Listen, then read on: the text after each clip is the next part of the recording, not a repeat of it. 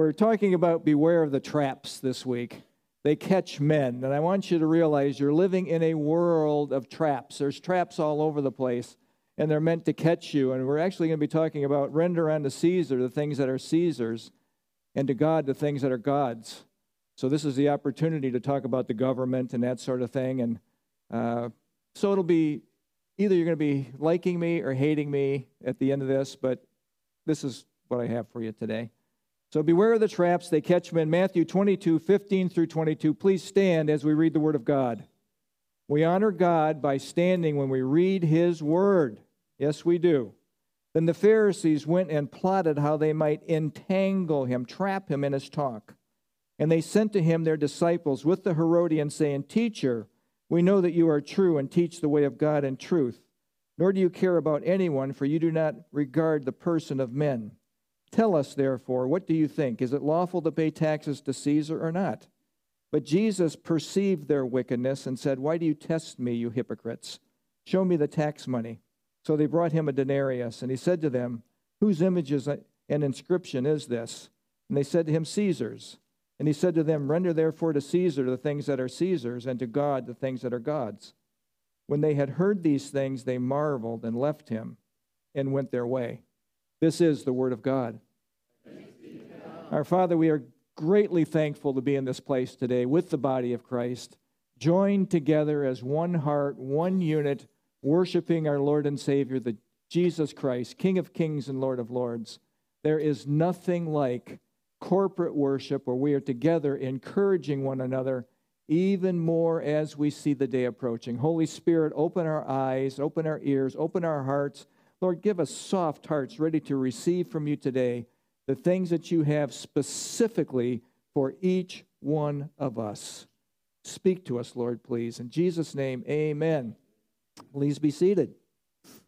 As you know, for the, I don't know, hundredth time, that the theme of Matthew is Jesus is the promised king. I want you to never, ever forget.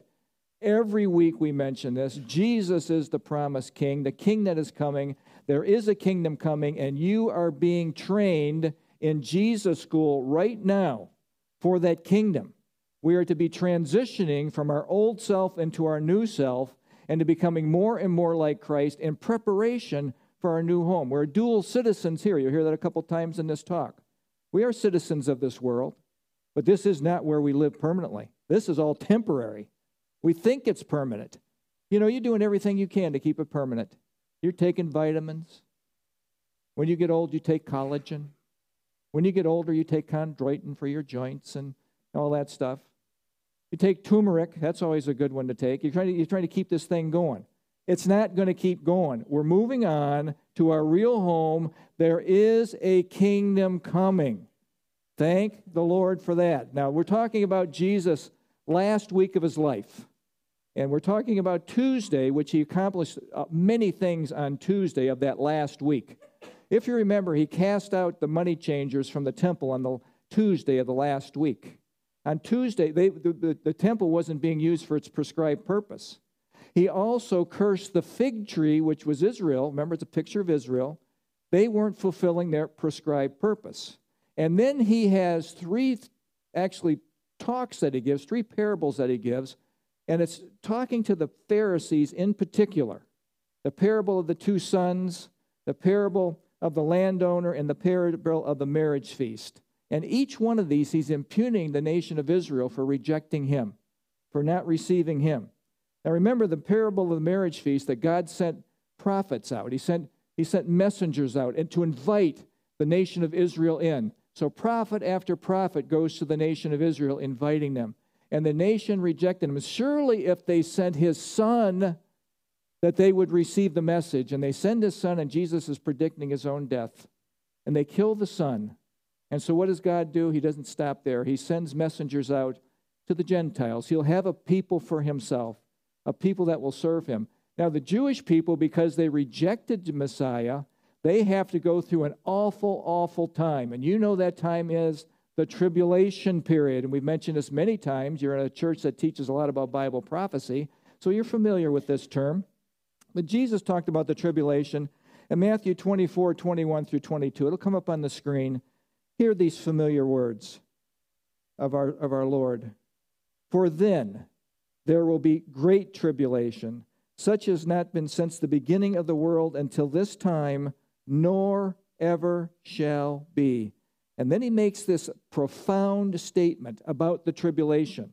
Unless those days were shortened, no flesh would be saved. No humans would live through all of those seals, trumpets, bowl judgments, and the wrath of the Antichrist, which is poured out at the second half of the tribulation, where he's trying to kill every Jewish person on, on the planet and every believer in Messiah, no one would be saved alive.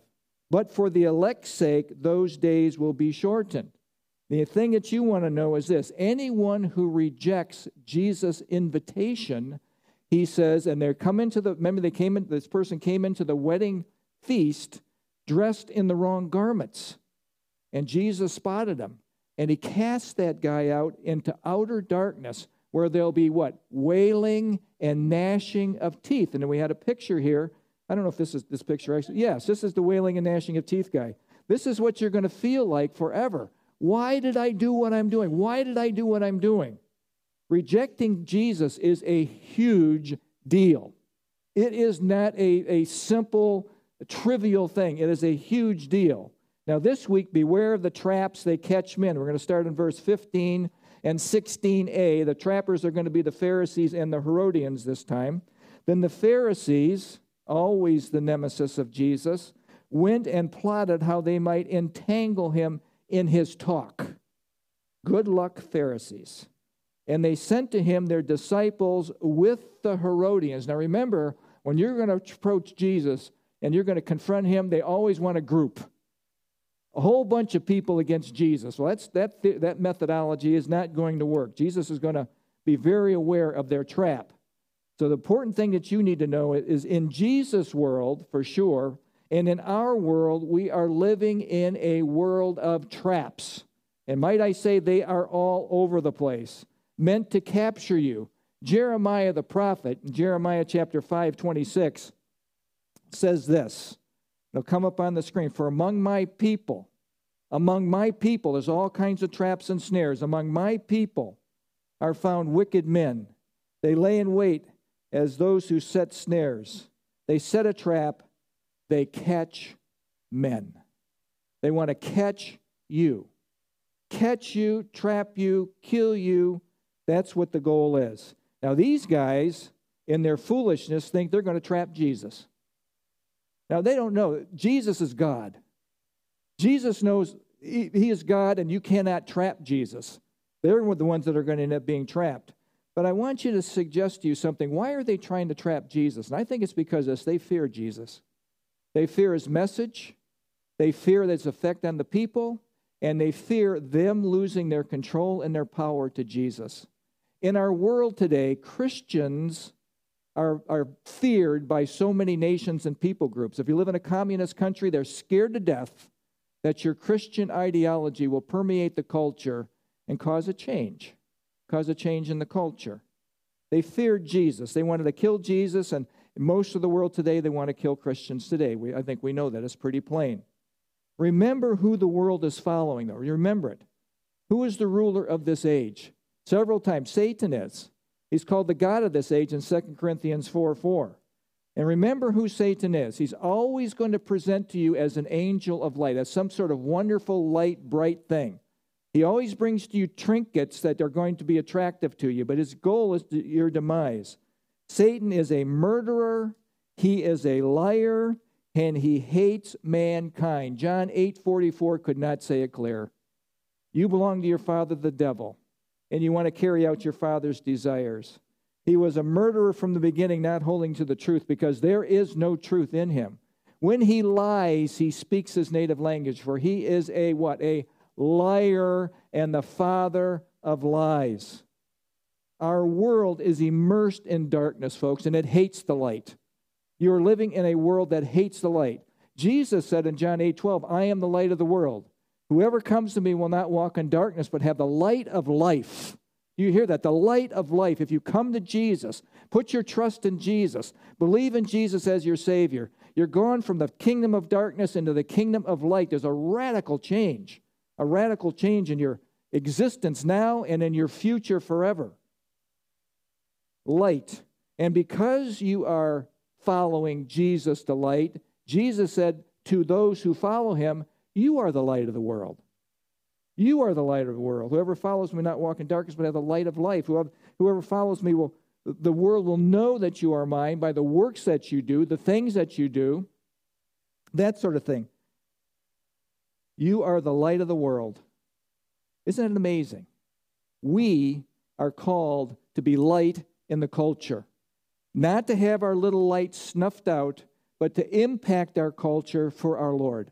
That is what we're called to do. That is our mission. Let your light so shine before men that they will see your good works and glorify your Father's in heaven. Your life matters. How you conduct your life, how you're living your life matters. It matters in this thing called the kingdom struggle. Now, why do people reject the light? Why do you ever wonder that? Why do people reject the light? Well, John 3:19 says it perfectly. This is the condemnation that light has come into the world and men love darkness rather than the light because their deeds were evil. People love their sin. Sin is fun for a moment. There's nobody snorting coke, you know, uh, committing adultery. It's always fun for that moment. But it's the price that is paid that is always forgotten until after the fact. The cost on humanity. It's terrible. It's darkness. The Pharisees and Herodians, by the way, they're coming together and they hated one another. It's unusual that they would bond together but they hated Jesus more than they hated one another. The, the Pharisees were the religious folks, the Herodians were the ones that were connected with the state. The state is supreme. They were connected to Herod worship and that sort of thing. Our world today, as you know, we're living in a man centered world where the man is supreme. Secular humanism has now crept into our society as God has been kind of cast out of our culture. And more and more, people are worshiping the human, worshiping the creation instead of the creator. That is what we see today. Okay, I think we would agree on that. So, I want you to suggest to you that it's very important that we are aware of the world's philosophy traps. The world philosophy traps. And this world has a philosophy that is very counter to Jesus Christ. Colossians 2:8 says it perfectly. See to it that no one takes you captive through hollow and deceptive philosophies that depend on human traditions or the basic principles of this world rather than on Christ. Philosophies. Phileo is the first part of that word, it means love. Sophia is wisdom, it's the love of worldly wisdom. Now, in 1970, John Lennon wrote a song. And have you ever heard this song? You've hummed it to yourself and you sung along with it because you thought that song was good too. Not just me. You know what that song is? Imagine. Imagine. Imagine a, a kingdom of humanity supreme without God. Imagine there's no heaven. It's easy if you try. I mean, I could not think of something sadder. I, this, this, is, this would not be, I mean, I can't, uh, this is the saddest thing that you can ever hear. Imagine there's no heaven. It's easy if you try. No, John. Somebody needs to speak the truth. That, well, I can't anymore, but somebody needed to speak the truth to John. No hell below us, above us only sky. Imagine all the people living for today. Imagine there's no countries. What is happening now? Borders coming down. It isn't hard to do, nothing to kill or die for, and no religion too. Imagine all the people living in peace. I don't know what this guy is. I had this thing, I, it was too late for me to put these, this picture in here. I already put umpteen thousand pictures. I skipped a week of teaching, so then I can embellish this teaching like mad. And so I put too many pictures in. But anyway, this picture was going to show all the wars that are going on in our world today. People living together, in conflict galore all over the place. You may say, I am a dreamer. Yes, you are, John, but I am not the only one. I hope someday you'll join us and the world will be as one. This is the passionate plea, folks, for a one world government. Folks, beware of the world philosophy traps. This sounds good to those people that don't know the truth. Humans aspiring to be their greatest and being the human God. No, there is one God and we are under God. The kingdom will come and it will be great when the kingdom comes, not before then. It's going to get worse and worse as you see. How about this next one? Beware of the love trap. The love trap. The world cries loud and clear anything is welcomed as long as it's covered by love. Remember? All we need is boom, boom, boom, boom, boom. All we need is love. Yeah, you got it. I'll tell you, there are things that Jesus does not love. Do you know that? There are things that Jesus does not love. 1 John 2 15 through 17, it'll come up on the screen. Do not. When you see do not in Scripture, that is an imperative in the Greek, that is a command to the people of God. Do not love the world. When you see world, think world system under the control of the evil one, the ruler of this age. Do not love the world or anything in the world. If anyone loves the world, the love of the Father is not in him. For everything in this world system, the lust of the flesh, the lust of the eye, the pride of life, comes not from the Father, but from the world. The world and its desires pass away. This will not last forever. Hip, hip, hooray. That's right. But whoever does the will of God lives forever. The ones who are saved and have come to a knowledge of the truth and said, Yes, I believe in you, Jesus Christ, as my Savior. You will live forever. That's the reason for hope that we have. Loud and clear, God says He hates the world system under the control of the ruler of this age. We are, while we are here, we are not to world think, world act, world walk, but we are to God think God act, and God walk. We are representing somebody greater than us. Greater than us. Our citizenship, folks, is in heaven. Temporarily, we are here with dual citizenship. So we're anchored here for a time, very short time. How long is your life? It is but a vapor, here for a moment and gone. But we'll be in eternity forever. What you do with Jesus here means everything. Everything. Now, watch verse 16b and 17. These guys think they're going to set a trap for Jesus. The trappers set the trap. Verse 16b. Teacher, what's, watch the flattery here. Teacher, we know you are true, and teach the way of God in truth. Nor do you care about anyone, for you do not regard the person of men. Tell us, therefore, what do you think? Is it lawful to pay taxes to Caesar or not? And they think they have Jesus right by the throat. Right by the throat. This is one of Satan's trap. And I will say loud and clear beware of the flattery trap. In your own life, beware of people that are overwhelmingly flattering. Flattering. The word is defined as this it'll come up on the screen. Flattery is when excessive and insincere praise is given to a person or an audience, especially to further one's own interests. That's always connected to flattery. Flattery can be used to persuade people into believing your contention, your argument, your belief system. People can be persuaded not by the strength of the argument, but can be tricked by flattery into believing the contention. Flattery trap.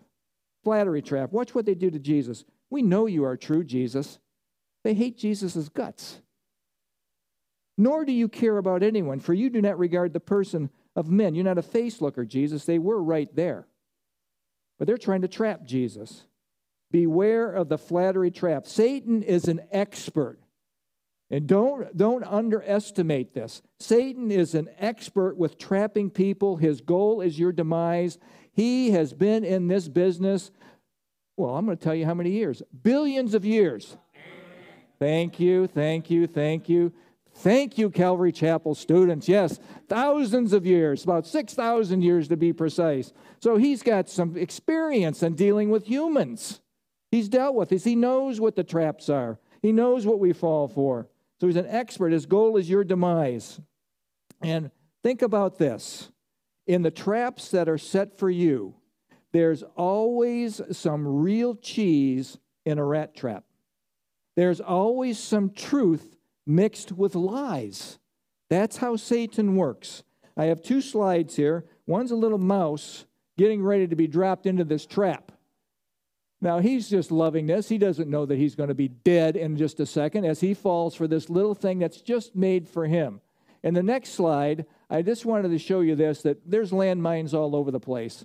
And you might be stepping on a trap and you have no idea what you're getting into as your life unravels right before your eyes. Have you taken the bait and Satan has you right where he wants you? Folks, this is the life of many people today many people today trapped, and that most don't even know it. Their life is miserable. They live in, in just, just disarray, and they just they can't understand what's going on. Folks, people need Jesus. They, it's really the answer to these traps. They need Jesus. After the, flat, after the flattery, the trappers set the trap. Is it lawful to pay taxes to Caesar or not? Now, what they are discussing here is something called the poll tax, P O L L tax, that Rome levied on the Jewish people. John MacArthur describes this tax this way The poll tax was the most hated tax of all that Rome was burdened the people with. It suggested that Rome owned them and viewed Israel as their nation. The poll tax demonstrated one's loyalty to Rome, and the Jews hated this more than any other tax, the poll tax. Now, listen, if Jesus answered these questions wrong, he was going to be in trouble. If Jesus answered no to the question, the Herodians, the politicians, would have charged him with treason. Treason to the government. If, they ans- if he answered yes, the Pharisees would say, You're disloyal to the nation. Disloyal to the nation. They're setting the trap. Now, remember the setting is, if you remember from our last teaching, it's Passover week. Tens of thousands of thousands of people are in the temple area. Jesus is doing this teaching in the temple area. This confrontation happens in front of these masses of people. They want to impugn Jesus. They want to impugn Jesus as a public entrapment. But you cannot trap God. These trappers are learning something. No one can trap God. And I have this little chess picture here. Every time Satan goes a move, God goes check. And one of these days, it's going to be mate. Boom. And that satanic king will fall. And all I can say is hip, hip, hooray. That's right. Verse 18 and 19, Jesus is going to call out the trappers. Then Jesus perceived, if you have an NIV, it says, knowing their wickedness, and said, why do you test me, you hypocrites? I mean, Jesus wasn't gentle with these guys. Show me the tax money. So they brought to him a denarius, which is a day's wage for a Roman soldier. So the sequence of events, just so you have this in order the flattery, Jesus knows their wickedness, and then Jesus says, Why do you test me? That word test is peiraseo, doesn't mean anything to you but it means something to me. A, a test can be either for your good or for your bad. When Satan tests you, it is for your demise. When God tests us, it's to prove our mettle and it's for our growth. Satan is an expert of traps. He wants Jesus to stumble. He wants to give, have Jesus give the wrong answer in front of all these people. He wants the people, they, they, these Pharisees and Herodians want these people to turn against Jesus. And Jesus sees through the charade. And in the presence of these thousands of people listening to the Herodians and the Pharisees interact with Jesus, Jesus says these words You hypocrites, you hypocrites, you mask wearers, you phony liars. And remember, Satan is the greatest hypocrite of all, and he whispers into your ear what you want to hear. I want you to be aware of something. Satan is a masquerader. Be aware of the masquerade trap. Things are not as they appear. Hopefully, you realize that by now. When you're listening to the news, things are not as they appear. You are not hearing things as they really are. You go to university, You go to university as a Christian man or a woman, and 80% come out of university, particularly if you're studying the sciences, not believing in God anymore. It's a tragedy, a tragedy. Masquerader, 2 Corinthians 11, 13 through 15 talks about this. For such are false apostles, deceitful workers, transforming themselves. That word transforming is transform the external appearance, but the internal being is still corrupt, decayed, hypocritical. Jesus called them whitewashed tombs. Mask transforming themselves into apostles of Christ. And no marvel, for Satan himself is transformed into an angel of light. Therefore, it is no great thing. His ministers, yes, Satan has ministers, masquerading as real ministers, being transformed as the ministers of righteousness, whose end shall be according to their works. Satan and his followers are mask wearers and hypocrites, and I would say to you, be wise in who you listen to, be wise in what you take in as truth. And I'm telling you, there's never been a time in this country where we have been lied to more than we are today. We really are. I'm, I'm sorry to say this, but we are. I used to trust the news.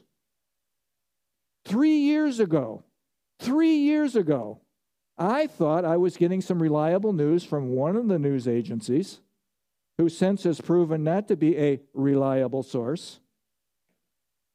And since then, I am the biggest skeptic that you can ever imagine. I wasn't a conspiracy person.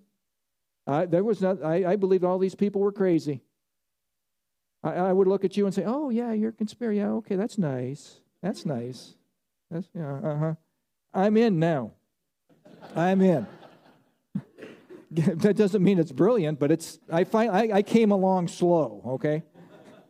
Now get ready for the brilliance of Jesus on display. Watch how he interacts with these guys that think they have him. Verse 20 and 22. And he said to them, Whose image and inscription is this? And they said to him, Caesar's. And then he says, and then they thought they had him right by the throat. And he said to them, Render therefore to Caesar the things that are Caesar's, and to God the things that are God's. And they're going, What? Huh? When they had heard these words, they marveled. They admired him. They were amazed at him and left him and went their way. Amazed at Jesus. Now, I want you to see something here. Whenever you think about Jesus' tactics and how he deals with people, whether he's dealing with con- people confronting him or people that he's trying to educate and come into the family of God, he asks questions. He asks questions. So he's going to ask these guys a question. Jesus' tactic is to ask questions. In any dispute or disagreements, you want to have a methodology on how to approach somebody. We're not there to beat somebody up, beat them on the head, or something like that. We want to lovingly give people the truth. Greg Koukl, in his book Tactics, gives three tactics that help us in disputing for the truth. Okay? Ask questions. Number one is this and it buys you time. When someone stuns you with some off the wall thing and you're going, where's that coming from? You turn it back on the person. What do you mean by that? That buys you time to think, to get your act together, to remember Greg Koukl's steps, okay? What, what do you mean by that? Puts emphasis back on the other person. And then you think about this. You ask them this question How did you come to that conclusion? Everybody believes evolution's true. what do you mean by evolution? And then they have to explain themselves. And then what do you mean? What do you, what do you mean? How did you come to that conclusion? Because 99.9, well, 999% did not come to this on their own. They were told by someone. They never did the research themselves. The same thing with, with all world religions are the same. What do you mean by that? Have you studied this? Have you studied the difference between Christianity and Hinduism and Buddhism and, and Islam? Have you studied the difference? No, they haven't. Most, the vast majority have not. So they have to process this. And then you have the opportunity have you ever considered? That's your chance to give a biblical worldview or at least share the truth. Have you considered? Jesus asked the question whose inscription is this? Whose image and inscription is this? And they say Caesar's. And notice what Jesus is doing to the Pharisees in particular. He's telling the Pharisees that there are things that we are to do for the government that are the government's business. And they were offended by this. The Herodians are going hip, hip, hooray. But the Pharisees, the real confronters of Jesus, they are ticked off by this statement. The Pharisees and Herodians, I think, are both blown away by Jesus' response. They marveled, admired him, and left him and went their way. Now, listen love him or hate him, you cannot but admire Jesus. You cannot but, you know, that every world religion, excluding the zealots in those religions who try to kill Christians, but if you look at Hinduism, Islam, Buddhism, Confucianism, Confucianism, Confucianism, all those isms, uh, they think favorably, they speak favorably about Jesus in all of their teachings. They, they come away admired of Jesus. Love him or hate him, you cannot help but admire him. Now, closing thoughts. This is going to be rather lengthy, closing thought, okay? I'm going to remember the focus here is traps. Traps in our world. The world citizen trap. You're living in the world, and there's a world citizen expectation that is being given to you today to be a good global thinker. You want to walk lockstep with the UN and those agencies that want you to be a good global citizen. Okay, so that's what we're looking at here. Just go along, get along. Don't you dare make any waves. Don't make waves. In a sense, believers are dual citizens. We live here, work here, our homes are here, we vote here. Folks, you're probably going to die here unless, unless what happens? The rapture comes. Yes, yes. But we do not belong here. Do you feel that? Do you feel more estranged than ever in this world? I bet you do. I bet you do. We are expected. Now, listen to this. We are expected as believers in the Lord Jesus Christ to obey the laws of the land, wherever God has placed us. But we are temporary citizens on visa our real citizenship is not here, it is with God. Now, I have another musical phenom. You heard of John Lennon. Now you're going to hear Cass Elliot's view of the world. She wrote a, she didn't write the song, but she sang the song, There's a New World Coming. Right about the same time John Lennon had his go out. It says this, there's a new, and she, this is almost prophetic. There's a new world coming. It's just around the bend. There's a new world coming. This one's coming to an end. You know, they could even sense God in the 70s. Something's messed up here. This thing's got in. That's 1970. Well, I thought the rapture was going to come by 1980. We read Late Great Planet Earth, as you know. There's a new voice calling. Oh, really? It's the same old demonic voice. You can hear it if you try. It's growing stronger with each day that passes by. There's a new world coming as one we've had visions of coming in peace, coming in joy, coming in love. Love, love covers everything. Yes, there's a new world coming, folks, but it is not this world. There will be a temporary new world coming with the Antichrist, but the real new world coming is the kingdom. What we're studying about, the kingdom is coming. Thy, what did Jesus say? Thy kingdom come, thy will be done on earth as it is in heaven. That's right. So we look forward to our real, our real eternal home. Hebrews 11, 13 through 16. You know this as the faith chapter. These faith champions that died in faith. Notice what is said here by the Hebrew writers. The, the Hebrew writers. These all died in faith, not, not having received the promises. Folks, we're here and things are going to get rough.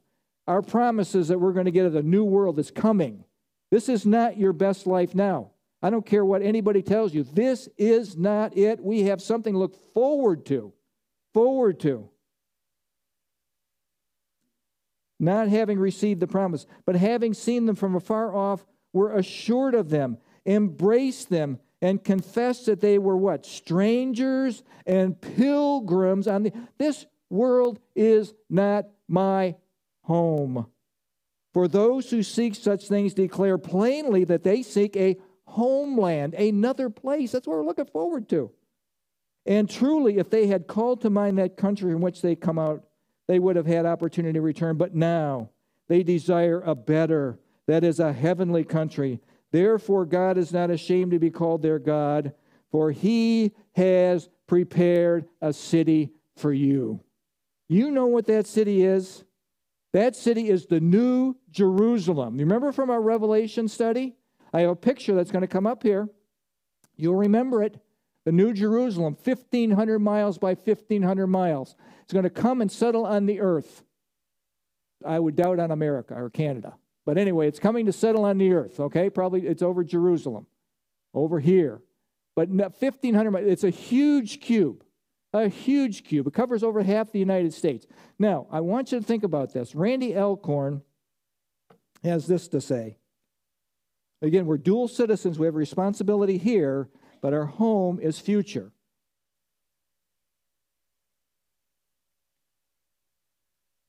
Excuse me. My arrow points up to this part of the page. So, Randy Alcorn says this this is for the bride. Remember, the New Jerusalem is for the bride, it's for the church. A metropolis of this size in the middle of the United States would stretch from Canada to Mexico and from the Appalachian Mountains to Californian border. The New Jerusalem is all the square footage anyone could ask for. And then he goes on to say this We don't need to worry that heaven will be crowded. The ground level of the city will be nearly 2 million square miles. This is 40 times bigger than England, 15 times, 1,000 times bigger than London, 10 times as big as France or Germany, and far larger than India. But remember, that's just the ground level. It's a cube. Given the dimensions of this 1,500 mile cube, if the city consisted in different levels, and if each story were a generous 12 feet high, he's, he's giving his opinion on this, the city could have over 600,000 stories. If they were on different levels, billions of people could occupy the New Jerusalem with many square miles per person. Your neighbors will never bother you again. But if they do bother you, they're perfect. They're perfect. Yes, that's right. The New Jerusalem. The question is this what do we do? We're here now. We're here now. We're here now. And our responsibility as dual citizens can come in conflict with the changing world system. It can. It really can. I want you to hear this loud and clear, and I think I believe this is what God wants us to know about this thing with government and that sort of thing. God has established governments, and Christians are to be good, exemplary citizens in that government. But if the government is against the precepts of God, we cannot obey. We're not trying to be mean. We're not trying to be nasty. We're not trying to be cantankerous. We're not trying to be any of those things. We must obey God instead of man. For, uh, uh Peter says it exactly that way in Acts 5:29. We ought to obey God rather than man. Now, there's a trap that you want to not ignore. Beware of the ignoring God trap in, his, in response to what our responsibility is to the government. We have the duty of every believer is to be a good, godly citizen in that community. Romans 13:1 gives us clear instructions about our dual citizenship. Let every person be subject to the governing authorities. Seems pretty simple. 1 Peter 2:13, we're to be subject for the Lord's sake to every human institution.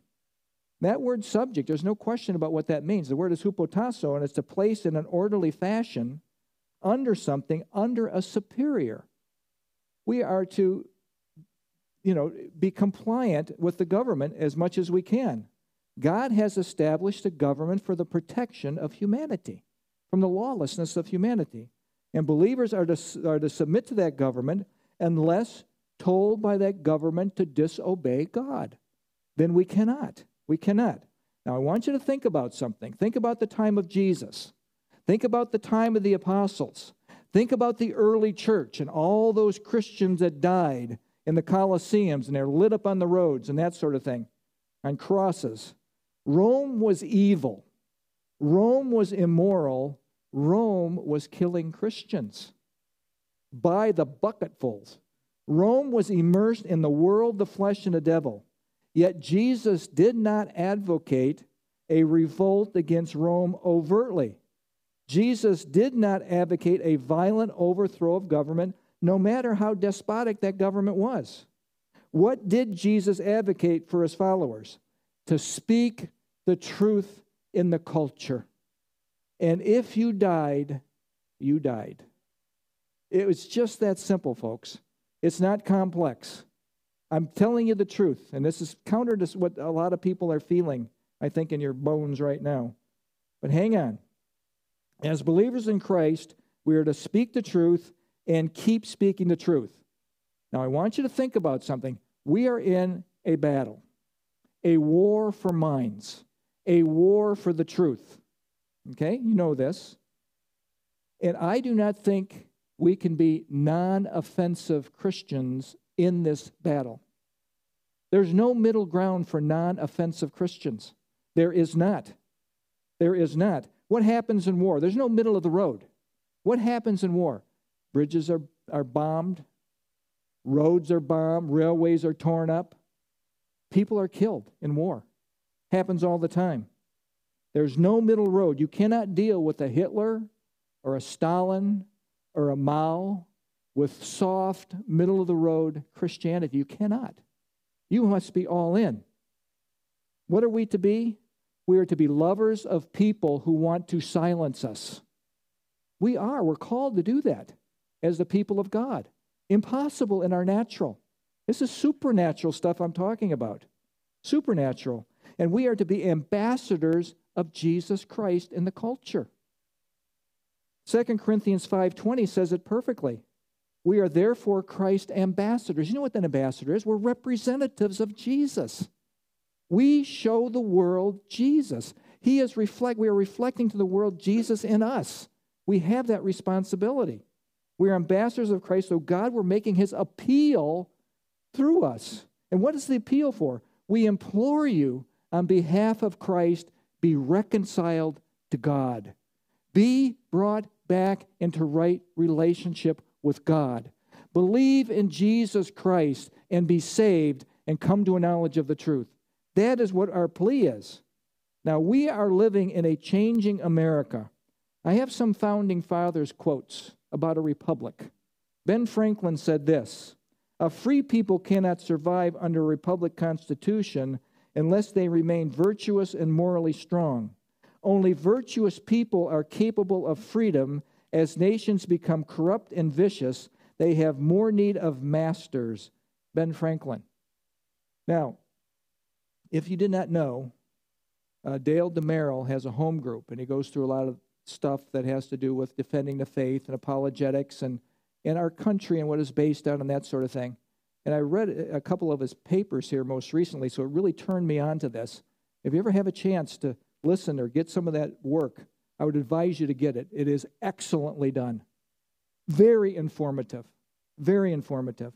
George Washington says this about a republic without, a relig- without religion, the government of a free people. Now, right now, you are free people. Enjoy that freedom, bask in that freedom because it is important. You are free people.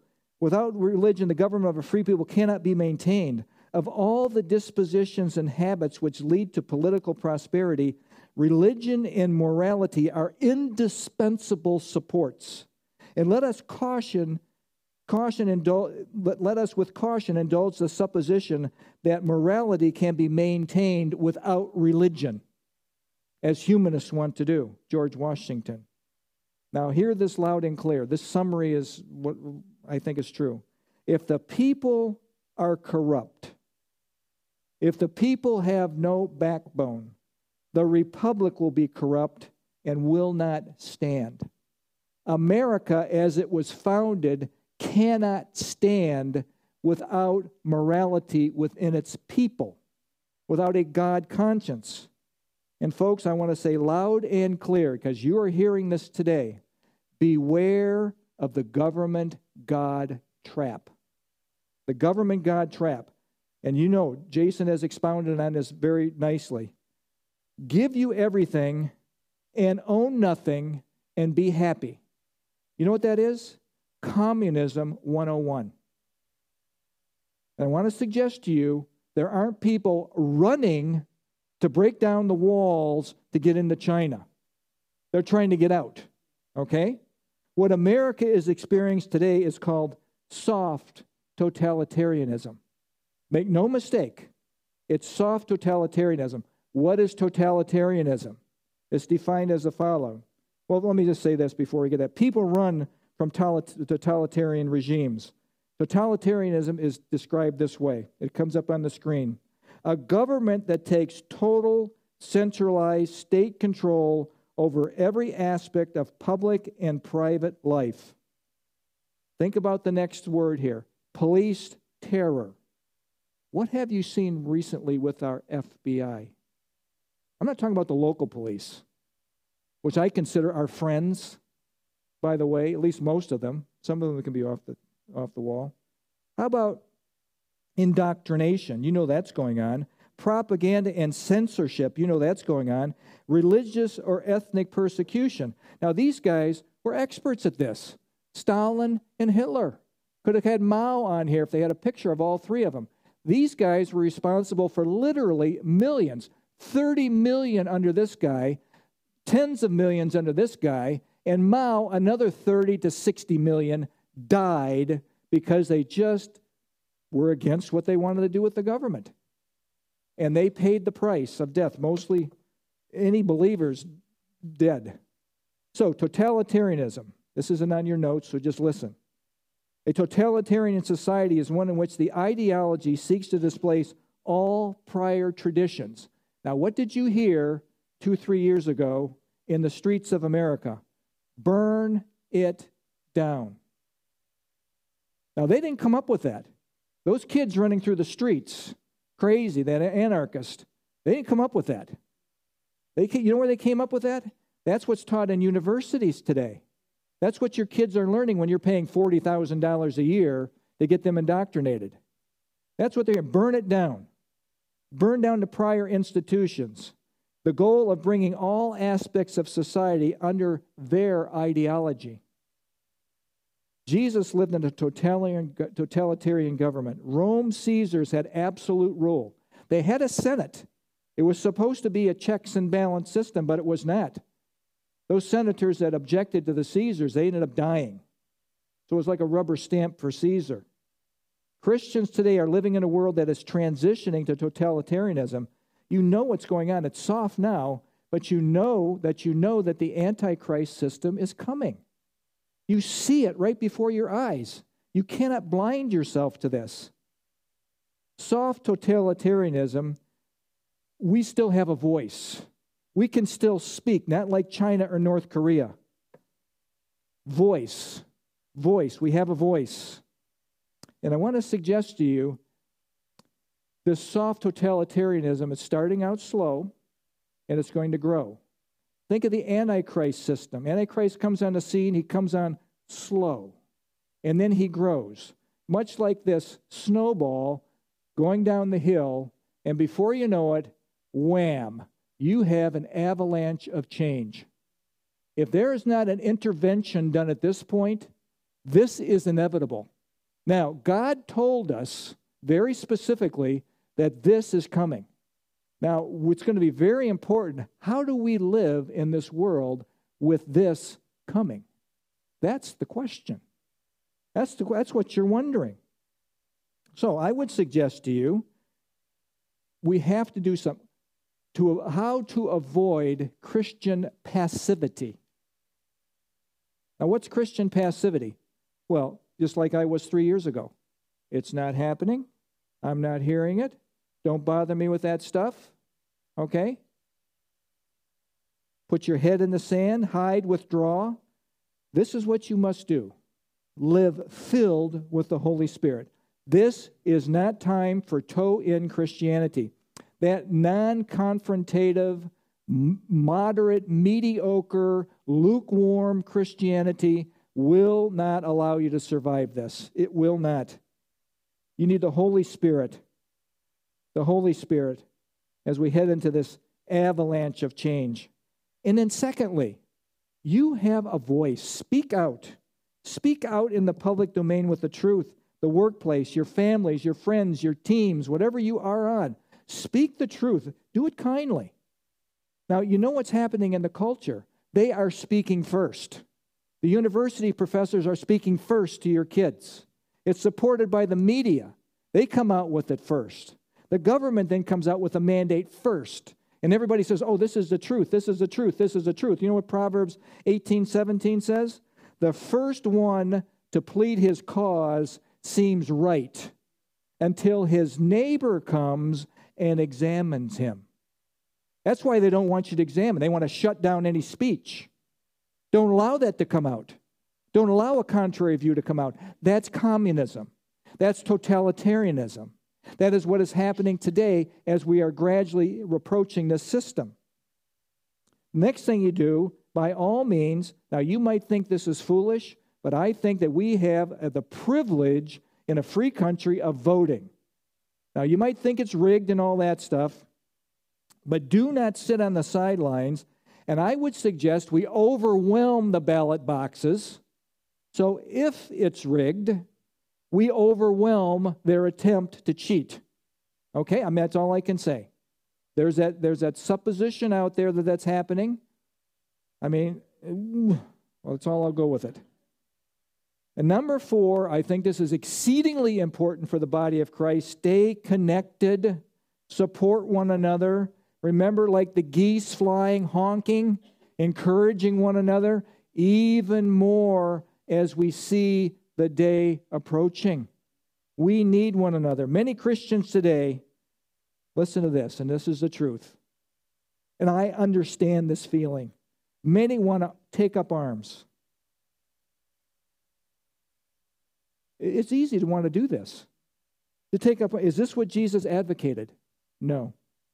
Many want to sit back and do nothing, just blend in, go along to get along. Is this what Jesus advocated? No. Many want peace at all costs.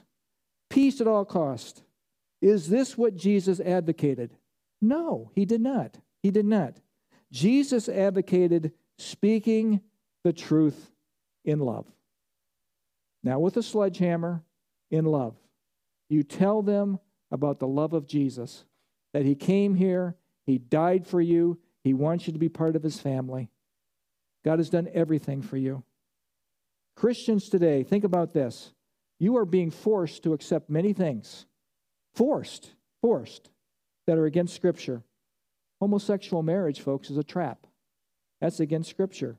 Transgender ideologies is a trap, it's against Scriptures. How about the feminization of men and the masculinization of women? That's what's happening today. Woke ideologies, killing babies is right, open borders, accept lawlessness, this is all traps against the scripture. How about climate change? This is something that is huge, that is, that is that want to revolutionize the world today. Of course, China's not in on it, India's not in on it. It's just, just the idiots in the West are in on it. I can tell you unequivocally, we want to be good stewards of the earth. We do. We do. We have a responsibility to take care of what God has given us. I have no problem with that. I have a problem with mankind destroying the earth. We will not destroy the earth. We can, but we will not. Jesus will come back, start a new kingdom, and we go into eternity in Revelation 21. Then there will be a new heaven and a new earth done by God, all redone. This is a battle of worldviews, secular versus biblical. While we are free, and I want to emphasize that, while we are still free. Engage with the truth. John 8 32, Jesus said it perfectly. You will know the truth, and the truth will make you free. The trap, folks, is this for the Christian the trap is to give up. Don't. Don't give up. Don't walk away discouraged. Don't withdraw. And I have this slide that's going to come up, and it's a play off of 2 Timothy 2 7. Fight, faith, finish. You've heard these before. I've fought the good fight, I've finished the race, I've kept the faith. The good fight is the fight for truth. Stand for your Savior. You have words of hope, words of truth. It is a trap to give up. It is a trap to give in to this world ideologies. And finish your race. And think about this everybody's race is different. Everybody's race is different. You are not called to run the same race I'm called, and I'm not called to run your race. You have your own stuff that you're dealing with. Every one of us will have some sort of thing that we have to deal with. Keep the faith, finish your race. The temptation is to cave to the pressure to give in, to change your values, to go along to get along, peace at all cost. Keep the faith. Don't give up. I must let the world know, unequivocally, let the world know. There should be no Secret Service Christians here. We're still free. When it becomes totalitarian, then you're Secret Service Christians, but right now you're free. I am a servant of the Most High God. And say it with a little bit of oomph, a little bit of grit. And through the Holy Spirit's power, I will never give up or give in to the cultural lies. The trap is to give up. While here as dual citizens, I will represent my Lord. You must be confirmed in this. Confirmed in it. Remember, it's a battle. No middle of the road Christianity. May this be our battle cry. I will trust in the Lord until I die. Yes, there's a new world coming, folks. And in the meantime, beware of the traps. They catch men. I have two pictures here. Don't fall for the traps. You have been warned. You know this. You know this. And I love this next one. It's a trap. It's a trap. Be careful. Be careful. It's a trap. It's a trap. Jeremiah 5:26. One more time. For among my people are found wicked men, and they are. They lie in wait as one who sets snares. They set a trap they catch men. So, my advice to you when you're walking through the minefield, watch your step. Let's pray. Father, thank you for this time. Thank you for your word. Thank you, Lord, that you have given us your spirit, the Parakalito, that has come alongside to comfort us. You've given us your spirit to epi, come upon us to give us the power to do the impossible. You shall receive power when the Holy Spirit comes upon you, and you will be my witnesses in Jerusalem, Judea, and Samaria to the ends of the earth. God will give you the power to stand. And you have the Spirit of God in you, en within you, sealing you, knowing you belong to the King of Kings and the Lord of Lords. Father, we, may we walk this world and walk out our life not as those who are weak and trembling, but those who are walking in the power and might of your Spirit. And may we have the courage to engage the culture around us while we are free. Take advantage of it, Lord. Help us to speak the truth in love to the people around us. Help us, Lord. Thank you, Father, for this teaching. In Jesus' name, amen.